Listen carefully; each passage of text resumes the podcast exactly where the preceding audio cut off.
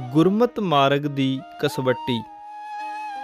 ਕਬੀਰ ਗੁਰ ਲਾਗਾ ਤਬ ਜਾਨੀਐ, ਮਿਟੈ ਮੋਹ ਤਨ ਤਾਪ। ਹਰਖ ਸੋਗ ਦਾਜੈ ਨਹੀਂ, ਤਬ ਹਰ ਆਪ ਹੈ ਆਪ। ਪੁਰਾਣੇ ਇਰਖਾਲੂ ਸੇਵਾਦਾਰਾਂ ਨੇ ਸੰਤ ਭਾਈ ਤੇਜਾ ਸਿੰਘ ਜੀ ਦੀਆਂ ਸ਼ਿਕਾਇਤਾਂ, ਸੰਤ ਅਤਰ ਸਿੰਘ ਜੀ ਪਾਸ ਭੇਜੀਆਂ ਕਿ ਇਸ ਪ੍ਰੇਮੀ ਨੇ ਮਾਇਆ ਖੁਰਦ-ਬੁਰਦ ਕਰ ਦਿੱਤੀ ਹੈ, ਜਿਸ ਨਾਲ ਸਥਾਨ ਨੂੰ ਘਾਟਾ ਪੈ ਰਿਹਾ ਹੈ।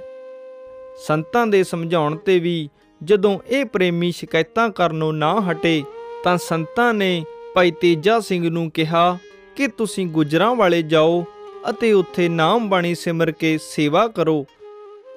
ਜੋ 10000 ਕਰਜ਼ਾ ਸਥਾਨ ਤੇ ਚੜਿਆ ਹੈ, ਉਸ ਨੂੰ ਕਿਸੇ ਨਾ ਕਿਸੇ ਤਰੀਕੇ ਨਾਲ ਲਾ ਦਿਓ ਤਾਂ ਜੋ ਇਰਖਾਲੂ ਸੇਵਾਦਾਰ ਸ਼ਾਂਤ ਹੋ ਸਕਣ।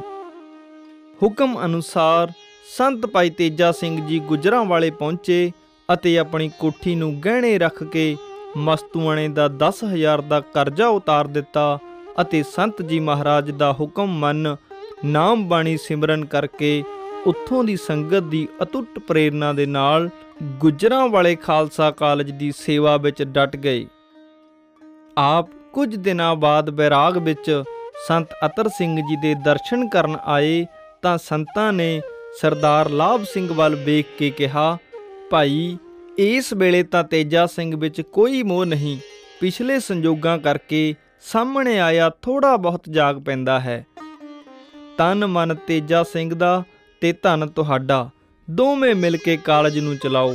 ਇਸੇ ਸਮੇਂ ਬਾਬਾ ਸਾਹਿਬ ਸਿੰਘ ਜੀ ਉੱਚੀ ਉੱਚੀ ਕਹਿਣ ਲੱਗੇ, ਸੱਚੇ ਪਾਤਸ਼ਾਹ, ਪ੍ਰੇਮੀ ਐਵੇਂ ਆਖਦੇ ਸਨ, ਤੇਜਾ ਸਿੰਘ ਖਾ ਗਿਆ। ਮੈਂ ਸਾਰੀ ਖੇਡ ਅੱਖੀ ਦੇਖੀ ਹੈ ਹਜ਼ਾਰ ਆਉਂਦਾ ਤੇ 2000 ਖਰਚ ਹੁੰਦਾ। ਸੰਤਾਂ ਨੇ ਕਿਹਾ, ਖਾ ਗਿਆ ਜਾਂ ਨਾ ਖਾ ਗਿਆ ਦੀ ਤਾਂ ਕੋਈ ਗੱਲ ਨਹੀਂ। ਇਹ ਤਾਂ ਤੇਜਾ ਸਿੰਘ ਦੀ ਪ੍ਰੀਖਿਆ ਸੀ।